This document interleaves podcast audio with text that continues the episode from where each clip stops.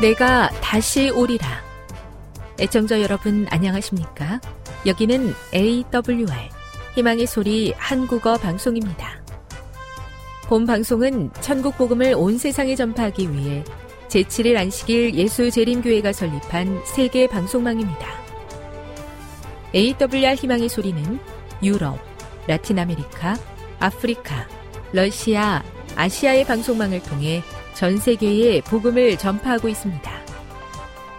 AWR 아시아 희망의 소리 방송국은 한국어 방송을 매일 5시간씩 송출하고 있습니다.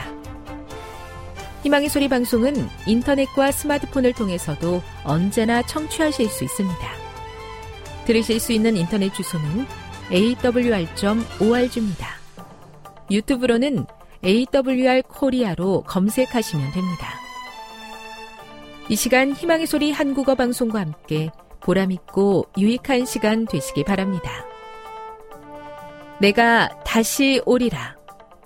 여기는 AWR 희망의 소리 한국어 방송입니다. 주파수 안내입니다. 괌에서 송출하는 우리 방송은 한국 표준시로 밤 11시에 9580kHz로 다음 날 오전 6시에 9860kHz로 각각 1시간씩 방송하고 있습니다. 우즈베키스탄에서 송출하는 우리 방송은 한국 표준시로 밤 9시에 15,530kHz로 밤 10시에 9,740kHz로 타지키스탄에서는 밤 9시에 15,255kHz로 각각 1시간씩 방송하고 있습니다. 애청자 여러분의 많은 청취 바랍니다.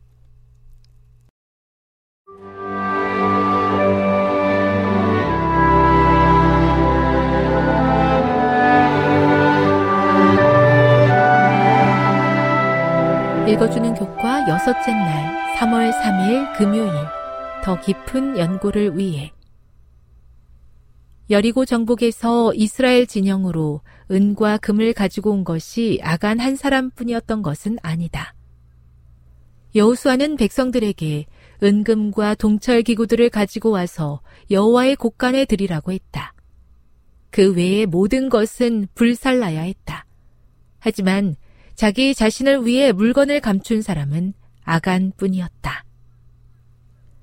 그 승리와 심판이 시행되던 엄숙한 시간에 수백만의 이스라엘 백성 중에 감히 하나님의 명령을 어긴 한 사람이 있었다. 신할산 의복을 볼 때에 아간의 탐욕은 자극을 받았다. 이것으로 인하여 죽임을 당하게 된 그 순간까지도 아간은 그것을 신할산의 아름다운 외투라고 불렀다. 한 가지 죄는 다른 죄를 유도하여 그는 여호와의 보고에 바쳐야 할 금과 은도 훔쳤는데 곧 가나안 땅의 처음 열매를 하나님에게서 도적질하였다. 부조와 선지자 496 바울이 기록한 마지막 때의 징조에 관한 목록 가운데 처음 기록된 두 가지가 돈과 재물을 향한 우리의 태도와 연관되어 있다. 너는 이것을 알라. 말세에 고통하는 때가 이르리니 사람들이 자기를 사랑하며 돈을 사랑하며 디모데후서 3장 1, 2절 이기심과 돈에 대한 사랑이 마지막 때, 곧 우리가 살아가는 때의 사람들의 중요한 특징이다. 핵심적인 토의를 위해 1. 디모데전서 6장 6에서 10절을 읽어보라. 그러나 자족하는 마음이 있으면 경건은 큰 이익이 되느니라. 우리가 세상에 아무것도 가지고 온 것이 없음에 또한 아무것도 가지고 가지 못하리니 우리가 먹을 것과 입을 것이 있은즉 족한 줄로 알 것이니라. 부하려 하는 자들은 시험과 올모와 여러 가지 어리석고 해로운 욕심에 떨어지나니 곧 사람으로 파멸과 멸망에 빠지게 하는 것이라. 돈을 사랑함이 일만 악의 뿌리가 되나니 이것을 탐내는 자들은 미혹을 받아 믿음에서 떠나 많은 근심으로써 자기를 찔렀도다. 돈에 대한 사랑으로 인해 많은 근심으로써 자기를 찌른 사람들에 관해 이야기해 보라. 살아가는 데 있어 돈은 꼭 필요한 것이지만 바울이 경고한 것처럼 그 덫에 걸리지 않으려면 어떻게 균형을 유지하며 살아야 하겠는가? 2. 돈 외에 우리가 탐심을 품을 수 있는 것에는 어떤 것들이 있는가? 3. 무언가에 대한 정당한 욕구와 탐심의 차이점은 무엇인가? 정당한 욕구가 탐심으로 바뀌는 것은 언제인가? 지금까지 읽어주는 교과였습니다. 본 방송은 AWR 희망의 소리 방송국에서 제작되었습니다.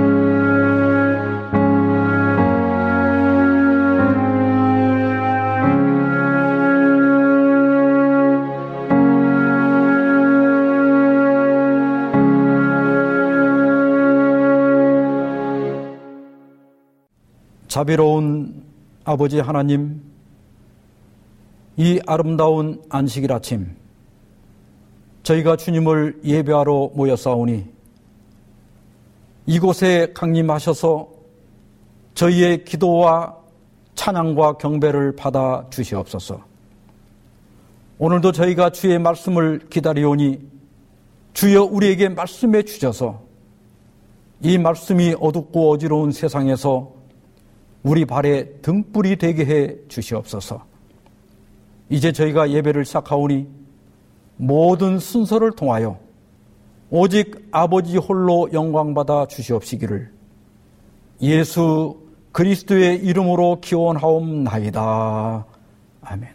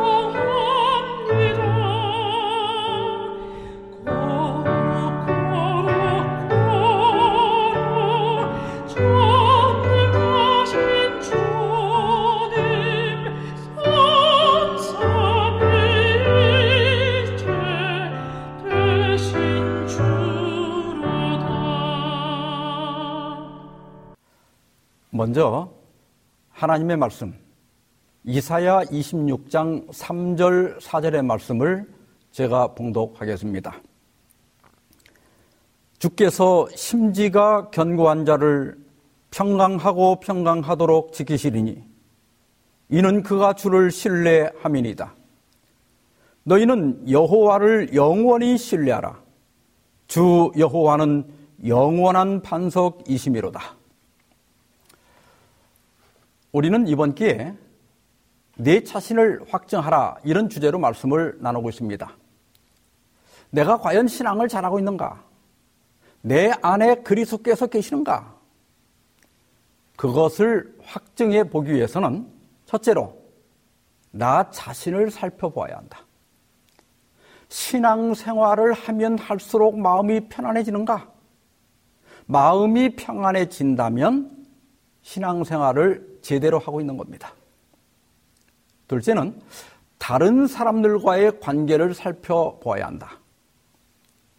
가족이나 주변 사람들과 대부분 화목하게 지내고 있다면 신앙생활을 아주 잘하고 있는 겁니다. 오늘은 세 번째로 하나님과의 관계를 살펴보는 시간입니다.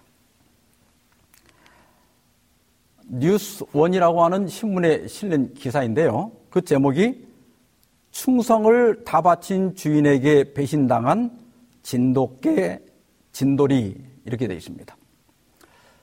어떤 사람이 보리라는 이름을 가진 진돗개를 기르고 있었다고 합니다. 그런데 며칠 출장을 가게 되어서 개를 위탁소에 맡겼는데 출장을 다녀와서 찾으러 가보니까 개가 도망을 가가지고 찾을 수가 없다는 거예요. 그래서 현수막도 걸고 또 전단지도 뿌리고 하면서 그 보리를 찾으러 사방을 돌아다녔습니다. 며칠 후에 보리를 닮은 개가 돌아다니는 것을 봤다는 제보가 들어와서 가보니까 진돌이라고 하는 다른 개였습니다. 동네 사람들 이야기를 들어보니까 원래 주인이 진돌이를 개장수한테 팔았는데 그 개가 도망을 쳐가지고 저렇게 떠돌아 다니고 있다는 겁니다. 그래서 개장수를 찾아가서 그 진돌이를 자기에게 팔라고 했지만 그 개장수는 아 저놈을 꼭 잡아야 되는데 그 너무 약어 가지고 잘 잡히지가 않는다 이런 말만 계속 반복하더라는 거예요. 그래도 이제 신신당부를 하고 돌아갔는데 며칠이 지나도 아무 연락이 없는 거예요. 그래서 며칠 있다가 다시 그 동네를 찾아갔는데 거기서는 아주 끔찍한 소리를 듣게 됩니다. 무슨 수를 써도 잡히지 않으니까 개장수가 원래 주인을 데려왔다고 합니다. 그 주인이 진돌이를 부르니까 그렇게 도망 다니던 진돌이가 다가오더라는 거예요. 주인을 믿고 순종한 거죠. 주인은 그런 진돌이를 잡아서 개장수에게 다시 넘기고 택시비를 받아 돌아갔다는 겁니다. 그래서 얼른 개장수를 찾아갔지만 이미 다른 사람에게 팔았다는 말만 들었다고 합니다. 진돗개는 충성심이 강해서 평생 한 주인만을 섬긴다고 합니다. 자기를 판 주인이지만 그 주인이 부르자 순종하여 왔는데 주인은 또 진돌이를 배신한 겁니다. 그래서 이 기사를 읽고 많은 분들이 두 번이나 진돌이를 배신한 주인에게 분노하고 또 자기 주인을 끝까지 믿었던 진돌이에게 안타까움을 나타내었습니다. 오늘 본문은 주께서 심지가 견고한 자를 평강하고 평강하도록 지키신다는 겁니다. 여기 심지는 마음 심자의 뜻지 자입니다. 그러니까 마음에 있는 뜻이 견고하다 이런 뜻입니다. 히브리 원문의 뜻도 같습니다. 원문은 예체르인데 뭐 결심, 의, 의도, 마음가짐 이런 뜻입니다. 따라서 심지가 견고한 사람은 결심이나 의도나 마음가짐이 어떤 경우에도 흔들리지 않는 사람을 가리킵니다. 하나님께서는 그런 사람을 평강하고 평강하도록 지키시는데 그 평강의 비결은 주를 신뢰하기 때문입니다. 따라서 오늘 본문의 주제는 충성과 신뢰입니다. 먼저 심지가 견고한 사람에 대해서 생각해 보겠습니다. 존 번연의 천로 역정 읽어보셨나요? 엘렌 화잇도 이 책을 한 뭐 제가 알기로 한 네댓 번 정도 언급한 것으로 알고 있습니다. 천로 역정은 장차 멸망할 도시를 떠나 천국으로 여행하는 한 크리스천의 이야기입니다. 크리스천은 도중에 소망이라고 하는 사람을 만나서 같이 가다가 그 앞서가던 사심이라고 하는 사람을 만나게 됩니다. 사심이라는 말 우리 잘 쓰잖아요. 사심이 있다. 자기 욕심을 채우려는 마음을 의미합니다. 이 사심이라고 하는 사람은 동네 이름이 좀 이상해요. 감원 이설이라고 하는 부유한 도시에 사는 사람인데 그 사람도 역시 천국을 향해 가는 중이었습니다. 아, 이 사심의 가족들의 이력이 참 재미가 있어요. 그의 증조 할아버지는 이쪽을 보고 저쪽을 노저어 많은 돈을 모은 사람입니다. 그리고 이 사심의 아내는 감원 이설 씨의 명문가 후손인데 속임수 마님의 딸입니다. 이름이 속임수예요. 아, 크리스천이 그의 친척들에 대해서 묻자 이 사심은 아, 우리 친척 중에 변절경이라는 사람이 있고 또 기회주의 경도 있고 감언이선 이설 경도 있다고 자랑스럽게 소개를 합니다. 특히 감언 이설경은 아주 유명한 사람이라서 그의 이름을 따서 그 도시 이름이 지어졌다는 겁니다. 그리고 또 다른 친척들은 능글능글 씨, 양다리 씨, 무관심 씨 이런 사람들이 있고요. 또 그 교구의 목사는 두 혓바닥 씨인데 그분이 자기 외삼촌이라고 자랑을 합니다. 아, 이 두 혓바닥 목사는 어떤 책에서는 속임수 씨라고 번역을 했습니다. 아, 이 감원 이설 씨의 종교관은요, 신실한 그리스도인들과 좀 다른데요. 사심은 그건 아주 사소한 것이라고 하면서 이렇게 말합니다. 첫째, 시대적인 사조와 흐름에 결코 역행하려는 법이 없으며, 둘째, 종교가 순탄한 길을 가며 명예롭게 빛날 때에는 늘 열심히 종교를 믿고 또 태양이 거리를 밝게 비추는 화창한 날에 사람들이 종교를 찬양하고 갈채를 보낼 때는 기꺼이 하나님과 함께 동행하기를 원합니다. 지금도 많은 그리스도인들이 천국을 향해 가면서 이 감원 이설시의 종교관을 가진 사람들이 있습니다. 동네 이름이 뭐예요? 감원 이설 아닙니까? 네. 뭐 세상이 다 그러는데 나만 안 그런다고 뭐가 달라지나? 그거 적당히 해. 너무 그 원칙 원칙 하니까 우리 교회가 까다롭다는 말을 듣는 거야. 그거 너무 고지식하게 살지 말고 적당히 즐기면서 살아. 이런 종교관이 예수께서 경고하신 멸망으로 인도하는 넓고 편한 길입니다. 이런 교회의 두 혓바닥 목사가 자주 하는 설교는요. 데살로니가 전서 5장 3절에 평안하다, 안전하다, 적당히 하라입니다. 그래서 크리스천은 사심에게 이렇게 권고합니다. 만일 당신이 우리와 함께 가고자 하신다면 당신의 뜻과 맞지 않을지라도 시대 사조와 경향을 거슬러 올라가야 합니다. 또한 당신은 종교가 비단 옷을 입고 있을 때와 마찬가지로 누더기를 걸치고 있을 때라도 변함없이 믿고 따라야 하며 주님께서 갈채와 환호를 받으며 거리를 걸어가실 때나 쇠고랑을 차고 경멸의 대상이 될 때나 변함없이 굳게 주님을 의지하고 믿어야 합니다.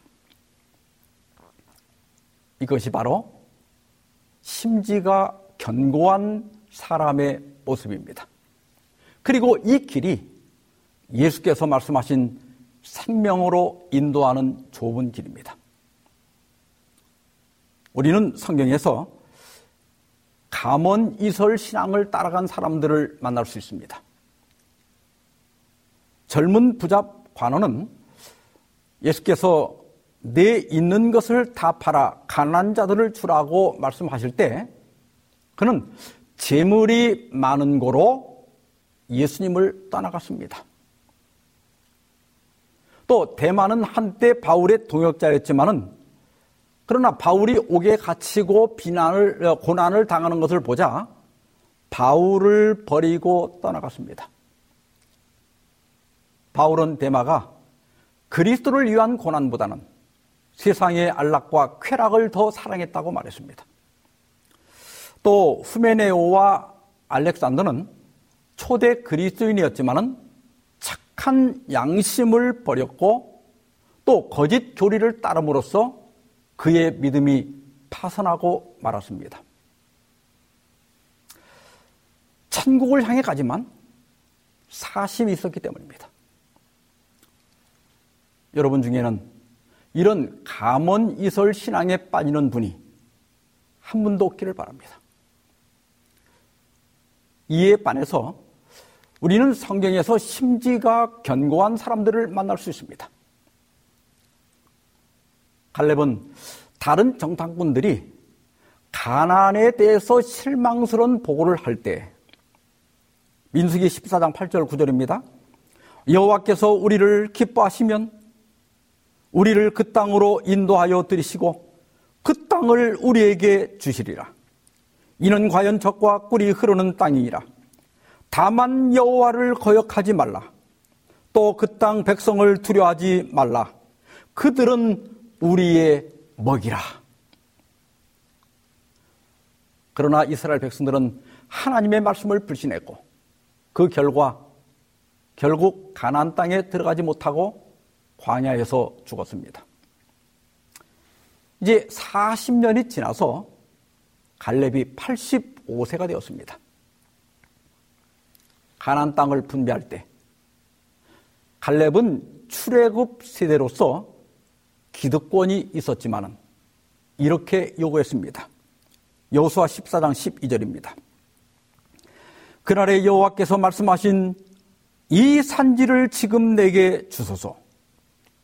당신도 그날에 들으셨거니와 그곳에는 안악 사람이 있고 그 성읍들은 크고 견고할지라도 여호와께서 나와 함께 하시면 내가 여호와께서 말씀하신 대로 그들을 쫓아내리이다. 여러분 85세면 대개 새로운 도전을 하기보다는 안정을 선택할 나이입니다. 그러나 갈렙은 아직 정복되지 않은 더구나 건장한 안악 사람들이 살고 있는 헤브론 산지를 요구했습니다. 정말 40년이 지나도 전혀 변함이 없는 심지가 견고한 사람 아닙니까? 다니엘의 새 친구들도 마찬가지였습니다. 느부갓네살 왕이 금신상에게 절하지 않으면 풀무불에 던져 넣겠다고 위협할 때 그들은 이렇게 대답했습니다. 다니엘 3장 17절로 18절입니다. 왕이여 우리가 섬기는 하나님이 계시다면 근데 이 번역이 조금 아쉬워요. 헨이라고 하는 여기 아람어가 쓰였는데 만일이라는 뜻이에요. 만일. 근데 개정판에서는 하나님이 만일 계신다면 이렇게 번역한 거예요. 그러나 사드락과 메삭과 아벤누고가 하나님의 존재를 이렇게 가정적으로 말했다는 것은 믿기가 어렵습니다. 그래서 이전 그 개혁판처럼 만일 그럴 것이면 우리를 풀목 가운데 던져 넣을 것이면 왕이여 우리가 섬기는 우리 하나님이 우리를 맹렬히 타는 풀목불 가운데서 능히 건져내시겠고 왕의 손에서도 건져내시리다. 그렇게 하지 아니하실지라도 왕이여 우리가 왕의 신들을 섬기지도 아니하고 왕이 세우신 금신상에게 절하지도 아니할 줄을 아옵소서. 이 세 청년들은 하나님께서 자신들을 구원하실 것을 확고하게 믿었습니다. 그러나 그것이 다가 아니었어요. 그들의 믿음의 정수는 그렇게 하지 아니하실지라도 라고 하는 말이 있습니다. 하나님께서 틀림없이 구원할 것을 믿지만 그렇게 하지 않아도 하나님에 대한 저의 충성심은 변함이 없습니다.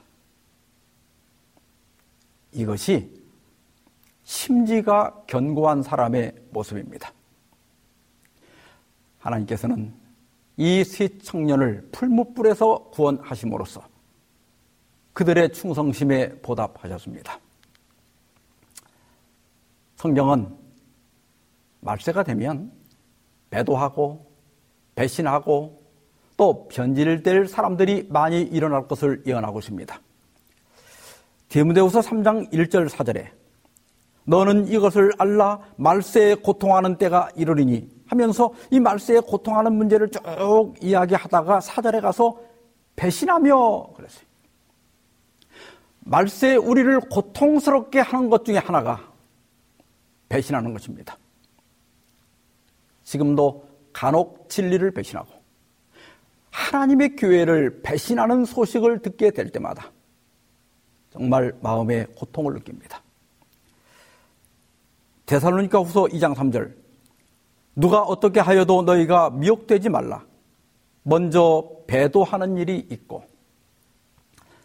여기 배교는 변절로 번역할 수도 있습니다.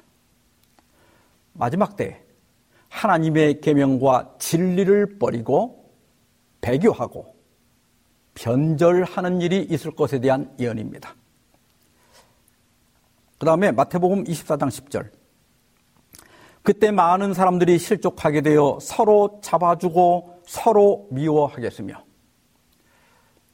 여기 실족하게 된다는 것은 배도나 변절할 것을 의미합니다. 그리고 서로 잡아주고 미워하겠다.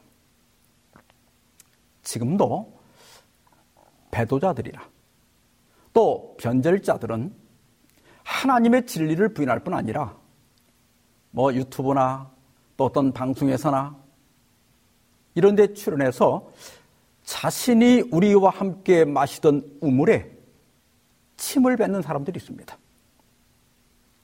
성경은 종말이 되면 그런 일들이 더 심하게 일어날 것을 예언하고 있습니다. 기시록 2장 4절. 그러나 너를 책망할 것이 있나니 너의 처음 사랑을 버렸느니라. 배도하지는 않더라도 변절하지는 않았는데 처음 사랑을 버린 분들이 있다는 겁니다. 정말 신앙생활을 잘 하는 분들은 심지가 견고한 사람들입니다. 이런 분들은 처음 믿을 때나 10년, 또 20년, 30년, 40년이 지나도 그 첫사랑을 거의 그대로 간직하고 있는 사람입니다.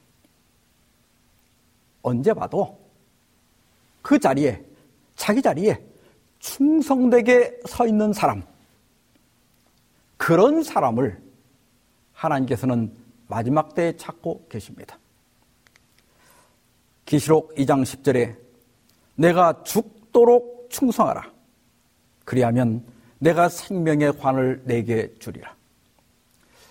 전에도 말씀드렸지만 여기 죽도록 충성하라는 말씀은 죽음을 포함해서 충성하라는 말씀이에요. 이제 말세가 되었습니다. 교회가 어려워지고 박해가 이르러 올 때 변절하고 배신하고 별처럼 빛나던 사람들이 어둠 속으로 사라지는 것을 보게 될 겁니다. 이러한 마지막 때에 하나님께서 정말 찾는 사람은 심지가 견고한 사람입니다. 어제나 오늘이나 영원토록 언제나 신실하게 변함없는 충성심을 가진 사람은 정말 신앙생활을 잘 하고 있다고 확정할 수 있습니다. 둘째로 그렇게 심지가 견고한 사람은 어떻게 평강하고 평강할 수 있는가? 다시 본문을 보겠습니다. 이는 이 파란 글씨요. 이는 그가 주를 신뢰함이니이다. 심지가 견고한 사람은 왜 평강하고 평강한가? 그것은 주를 신뢰하기 때문이다. 그리고 사절에 너희는 여호와를 영원히 신뢰하라. 주 여호와는 영원한 반석이심이로다. 왜 여호와를 영원히 신뢰할 수 있습니까? 그분은 우리의 반석이시기 때문입니다. 모래사막은 바람에 의해서 수시로 지형이 바뀐다고 합니다. 자고 일어나 보면 어제 지나온 길들이 다 없어지고 전혀 새로운 지형이 나타난다는 거예요. 그래서 모래사막을 지나갈 때는 지형을 믿으면 안 된다고 그래요. 반드시 밤의 별이나 나침반을 따라가야 한다고 합니다.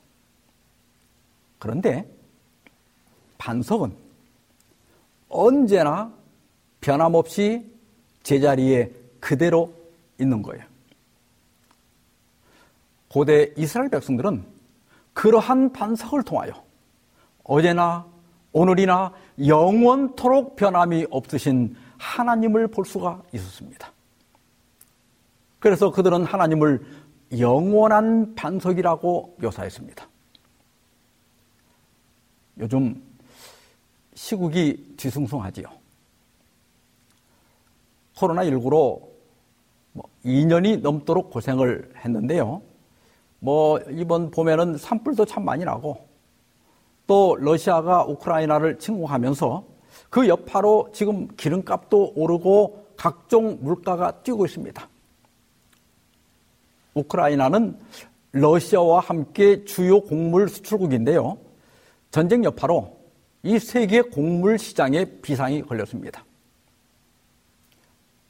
그런데요, 우리 인간들만 이 난리지, 봄은 여전히 찾아왔습니다. 벚꽃이 피고, 이제는 그 뒤를 이어서 개나리, 그 다음에 뭐 목련, 또 철쭉, 금낭화, 쓴바귀, 민들레, 냉이도 꽃을 피워냈습니다. 지금 온 들과 산은 초록빛으로 물들었고 또 우리가 이렇게 파종하라고 봄비도 때를 맞춰서 적절하게 내렸습니다. 며칠 전에 산책을 하는데요. 애가서 3장 19절로 23절의 말씀이 생각이 났습니다. 내 고초와 재난, 곧 쑥과 담즙을 기억하소서. 내 심령이 그것을 기억하고 낙심이 되오나 중심에 회상한 즉 오히려 소망이 있사오면 여호와의 자비와 긍휼이 무궁하심으로 우리가 진멸되지 아니함이니이다. 이것이 아침마다 새로우니 주의 성실이 크도소이다. 주의 성실이 크도소이다. 저는 이 말씀을 되뇌이고 또 되뇌었습니다. 제가 전에 한 10여 년간 열대어를 키운 적이 있었어요. 저는 열대어를 키우며, 열대어를 키우면서 하나님께서 얼마나 성실하신 분이신지를 절실히 깨달았습니다. 열대어를 기를 때는 수질과 또 온도가 굉장히 중요합니다. 이 두 가지가 조금만 맞지 않으면 금방 물고기들이 병이 들고 또 때로는 죽어버립니다. 우리가 아직도 파란 하늘을 볼 수 있고 맑은 공기, 푸른 숲, 계절마다 피어나는 꽃들을 볼 수 있는 것은 하나님의 성실이 크기 때문입니다. 어, 지난 2021년 1월 19일에 한 인터넷 사이트에 폭풍 속의 평화, 폭풍 속의 평화라고 하는 그림이 올라왔습니다. 아, 이 그림을 그린 사람은 카트리나 케이스라고 하는 사람인데 아, 이분이 그 옆에 이렇게 설명을 붙여놨어요. 이 그림은 아버지를 위한 생일 선물이었고 아버지는 이 그림을 기뻐하셨다. 아버지는 이 그림을 그림이 나를 울게 했다고 말했다. 이 그림은 폭풍 속에서 바다새가 새끼를 보호하고 있는 것을 보여준다. 위에서는 한 줄기 희망의 빛이 비치고 있다. 이것은 우리가 매일 직면하는 폭풍으로부터 아버지가 내 평생을 어떻게 지켜주셨는지를 보여준다. 케이스에게 있어서 아버지는 폭풍 속에서 자신을 보호하는 어미새와 같은 분이었다는 거예요. 때로 힘들고 또 두려웠지만 그때마다 아버지는 보호자가 되었고 다시 일어서게 하는 힘이 되었다는 거예요. 시편 기자 역시 하나님을 이 그림과 똑같이 묘사하고 있습니다. 시편 91편 1절로 4절입니다. 지존자의 은밀한 곳에 거주하며 전능자의 그늘 아래에 사는 자요. 나는 여호와를 향하여 말하기를 그는 나의 피난처요 나의 요새요 내가 의뢰하는 하나님이라 하리니 이는 그가 너를 새 사냥꾼의 올무에서와 심한 전염병에서 건지실 것이미로다. 그가 너를 그의 기수로 덮으시리니 내가 그의 날개 아래에 피하리로다. 이 시편 91편은 환란의 골짜기를 지나가고 있는 사람들을 위한 위로의 시입니다. 특별히 엘렌 화이트는 이 시를 하나님의 계명을 지키는 사람들이 마지막 때에 겪게 될 환란의 때를 위한 위로의 기별로 인용하고 있습니다. 사랑하는 여러분, 하나님께서 우리에게 약속하신 평안은 폭풍우가 없는 평안이 아니라 폭풍 속에서 누릴 수 있는 평안입니다. 폭풍 속에서 우리가 어떻게 평안을 누릴 수 있는가? 그것은 병아리가 어미 날개 아래 숨는 것처럼 전능하신 하나님께 숨을 때 온전히 하나님을 신뢰할 때 얻을 수가 있는 것입니다.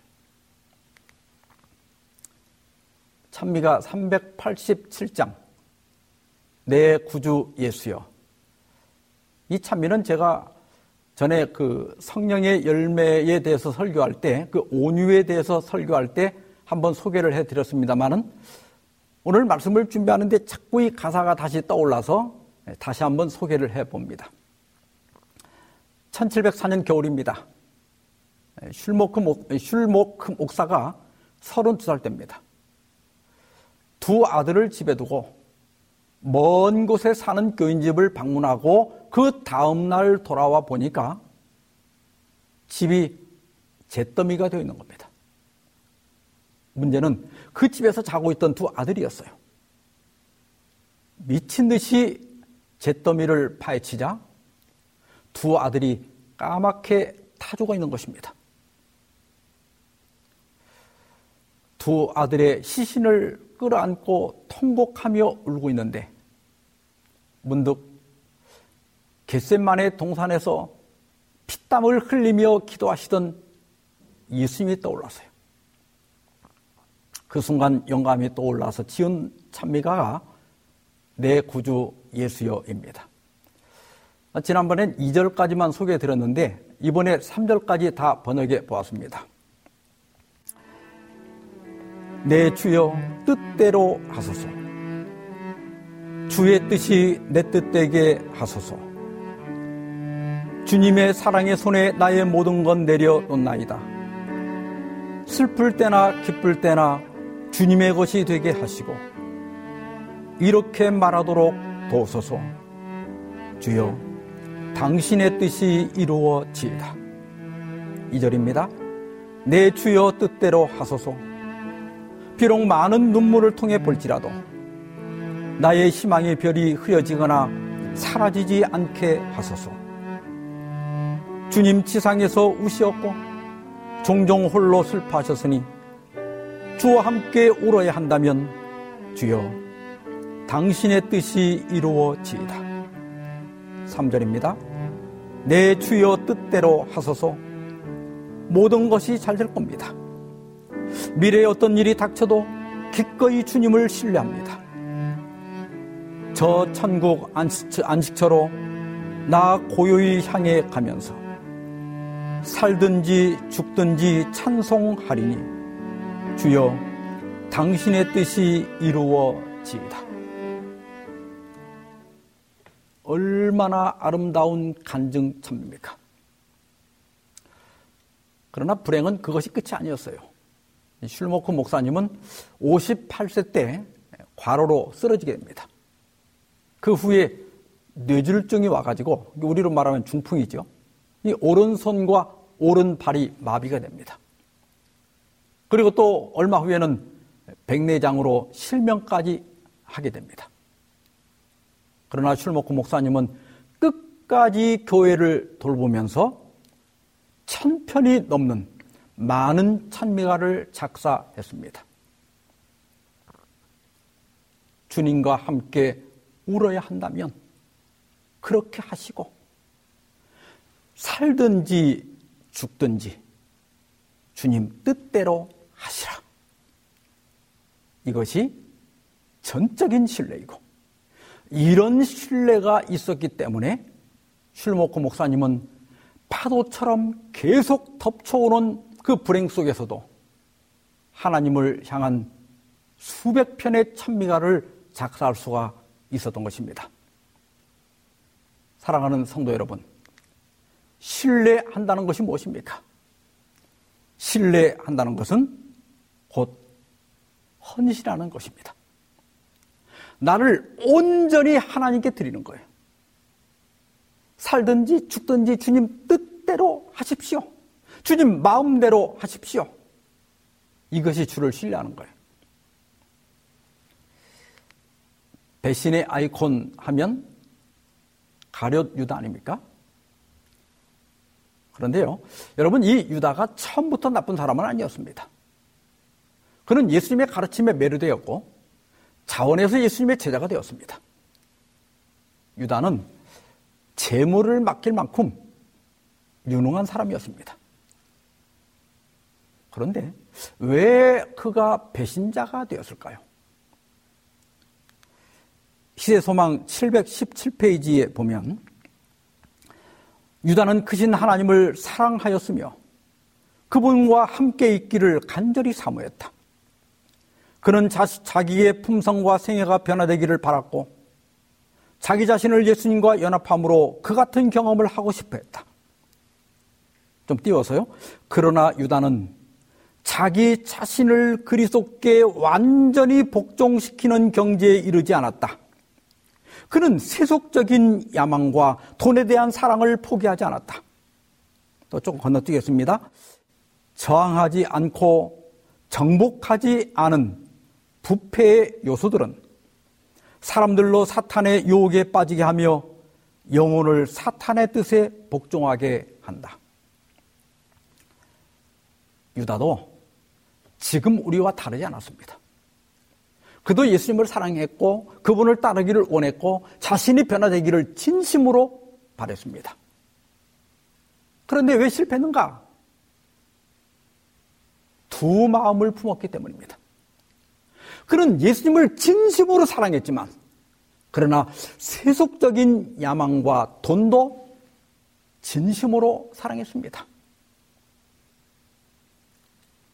예수님을 온전히 따르려면 그런 것들을 포기해야 했지만은 유다는 포기하지 않았습니다. 이것이 유다의 실패의 원인이었습니다. 정하지 않고 정복하지 않은 부패 요소들은 사람들로 사탄의 유혹에 빠지게 하며 영혼을 사탄의 뜻에 복종하게 한다. 그래서 우리는 죄에 대해 또 세속에 대해 강력히 저항해야 하고 또 나쁜 습관과 변화되지 못한 성질을 반드시 정복해야 합니다. 예수께서는 종말에 대해 말씀하시면서 누가복음 17장 32절 로세처를 기억하라고 말씀하셨습니다. 로세처가 어떻게 했죠? 창세기 19장 24절로 26절에 보면 소돔에서 도망하면서 뒤를 돌아왔기 때문에 소금 기둥이 되고 말았습니다. 성경 주석은 이렇게 주석하고 있습니다. 로세처는 자신의 집과 소유와 일부 자녀들이 있는 성읍을 되돌아보았다. 그녀는 그것들을 포기하기를 거부했다. 그녀의 완고한 심령을 기억함으로써 구원받기는 원하나 절반 정도로 만족하는 자, 세상을 저버린 듯 보이나 그 심령은 여전히 세상에 속한 자들에게 끊임없는 경고가 바래져 왔다. 마지막까지 견디지 못하고 그들은 구원받을 수 없게 된다. 롯의 차를 생각하라는 우리 주의 엄중한 훈계를 잊지 않는 것이 좋다. 구원받기는 원하나 절반 정도로 만족하고 세상을 저버린 듯 보이나 그 심령은 여전히 세상에 속해 있는 것이 롯의 처가 멸망당한 결정적인 원인이었고 유다도 동일한 이유로 배신자가 되었습니다. 그래서 예수님께서는 누가복음 9장 62절에서 손에 쟁기를 잡고 뒤를 돌아보는 자는 하나님의 나라에 합당하지 아니하니라 말씀하셨습니다. 이 말씀은 기원전 8세기 헬라 시인인 헤시오도스의 밭고랑을 곧게 쟁기질 할 사람은 주변을 돌아보지 말아야 한다. 이 말을 인용한 거예요. 이 말씀은 우리가 예수님의 제자가 되려면 천국을 향해 가려면 온전히 헌신해야 한다 이 말입니다. 옆에 바라보지 말고 오직 예수님만 바라봐야 한다. 오직 천국만 바라봐야 한다. 이 말입니다. 그래서 야고보서 4장 8절에 두 마음을 품은 자들아 마음을 성결하게 하라 이렇게 권고하고 있습니다. 여기 마음을 성결하게 하라는 것은 한 마음을 가지라는 거예요. 그리스도의 제자가 되려면 모든 것을 버리고 전심으로 예수를 쫓아야 한다. 그래서 신뢰는 헌신하는 것이다. 이러한 전적인 헌신이 있어야 심지가 견고하게 되는 것입니다. 이렇게 심지가 견고한 사람을 하나님은 평강하고 평강하도록 지키신다. 왜냐하면 하나님을 전적으로 믿고 신뢰하는 사람은 더 이상 두려워할 것이 없기 때문입니다. 우리는 세 번에 걸쳐서 내 믿음을 확증하라는 주제로 말씀을 나누었습니다. 자, 이제 정리해 봅시다. 내 안에 그리스도가 계시는가? 내가 정말 신앙 생활을 잘하고 있는가? 그것을 확증하려면 첫째, 나 자신을 살피라. 신앙 생활을 하면 할수록 마음이 평안해진다면 신앙을 잘하고 있는 것이다. 둘째는 주변 사람들과의 관계를 살피라.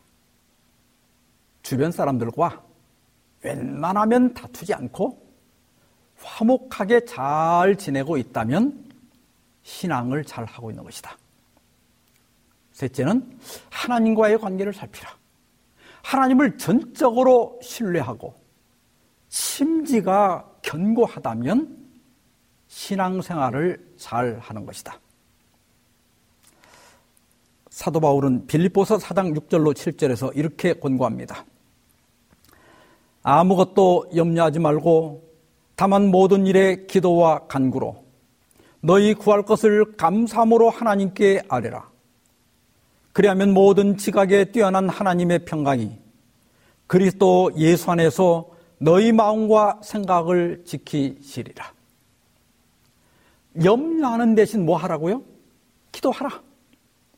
여러분, 기도한다는 게 무슨 뜻이에요? 내 모든 염려를 하나님께 맡긴다는 뜻입니다.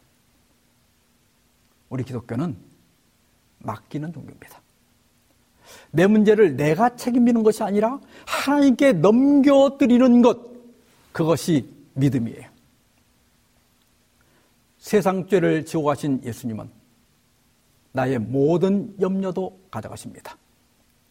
모쪼록 이러한 신앙을 통하여 내 자신의 믿음을 확증하고 주께서 주시는 평강을 길이 누리시기를 바라면서 말씀 마치겠습니다. 기도하십시다. 하늘에 계신 우리 아버지시여, 오늘 말씀을 통해 나와 주님과의 관계를 살펴보게 해주셔서 감사합니다. 변절하고 배도하고 배신이 난무하는 세상에서 저희로 심지가 견고한 그리스도인이 되게 하여 주시옵소서. 죽도록 충성하는 신실한 믿음을 갖게 하여 주시옵소서. 저에게 믿음을 더하셔서 어떤 상황과 어떤 형편 가운데서도 주를 신뢰하게 하시고 저희의 짐과 염려를 주께 맡기는 믿음을 주셔서 평강하고 평강하게 하여 주시옵소서. 이 모든 말씀을 우리 주 예수 그리스도의 이름으로 간절히 기도하옵나이다. 아멘.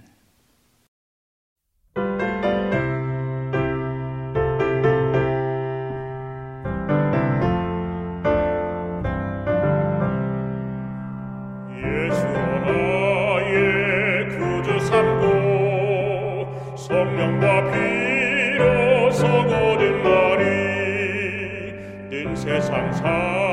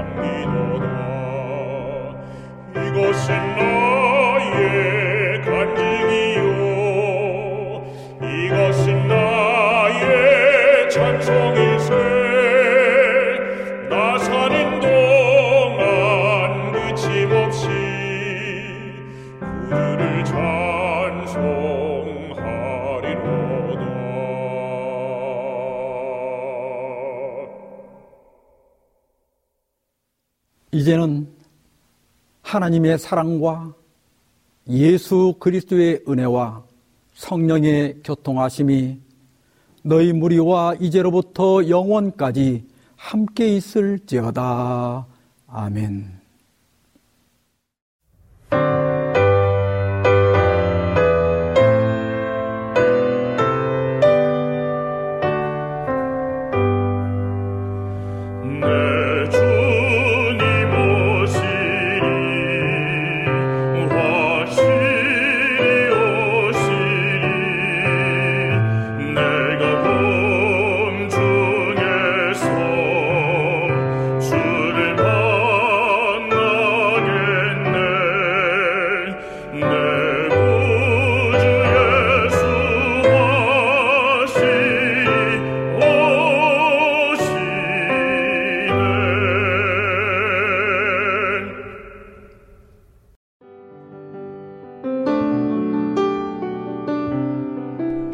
시간 되셨습니까?